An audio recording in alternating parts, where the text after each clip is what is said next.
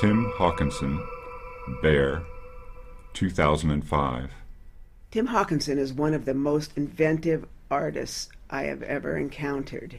So we invited him to come and talk about doing something for the Stuart collection. And he had been thinking about making an animal out of stones. Um, he decided a bear was would probably be the most stable. So our advisory board was at first surprised by this proposal and then very enthusiastic when they thought about it. And obviously, scale is really important. If you made this bear 10 feet high, it wouldn't be nearly as surprising and thought provoking as it is at the current scale. Our first job on behalf of this idea, this project, was to find the torso rock. You couldn't you you couldn't choose legs and arms and head until you actually had a torso. Well, you see these rocks all over eastern San, San Diego County and on the way up to on the way north, um, but they are up in the hills. You can't tell if they're the right shape. You can't see the underside. You can't get a crane up there. You can't blast them out of the hillside and expect them to come down. So we it took us just about a year and a half. We drove around, Matthew and I, for a while. Then we hired students to drive around.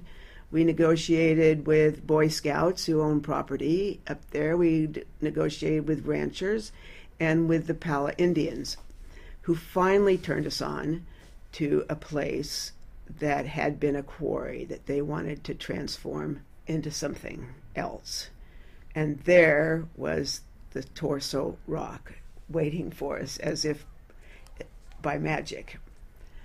The big stone, the torso stone, weighs 217,000 pounds, and it had to be transported from up near Pala down Interstate 15 on a 18 axle truck with a four car police escort in the middle of the night because the truck could only go about 35 miles an hour, and that presented a real hazard.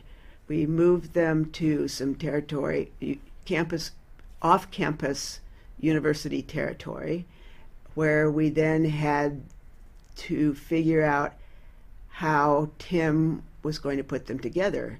He obviously couldn't lift them up. That arm, the long arm, weighs 33,000 pounds.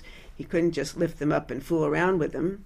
Um, so uh, Matthew had the brilliant idea of having the stones scanned, which we did with some difficulty, and then we gave the scans to the supercomputer center, which made exact miniature replicas.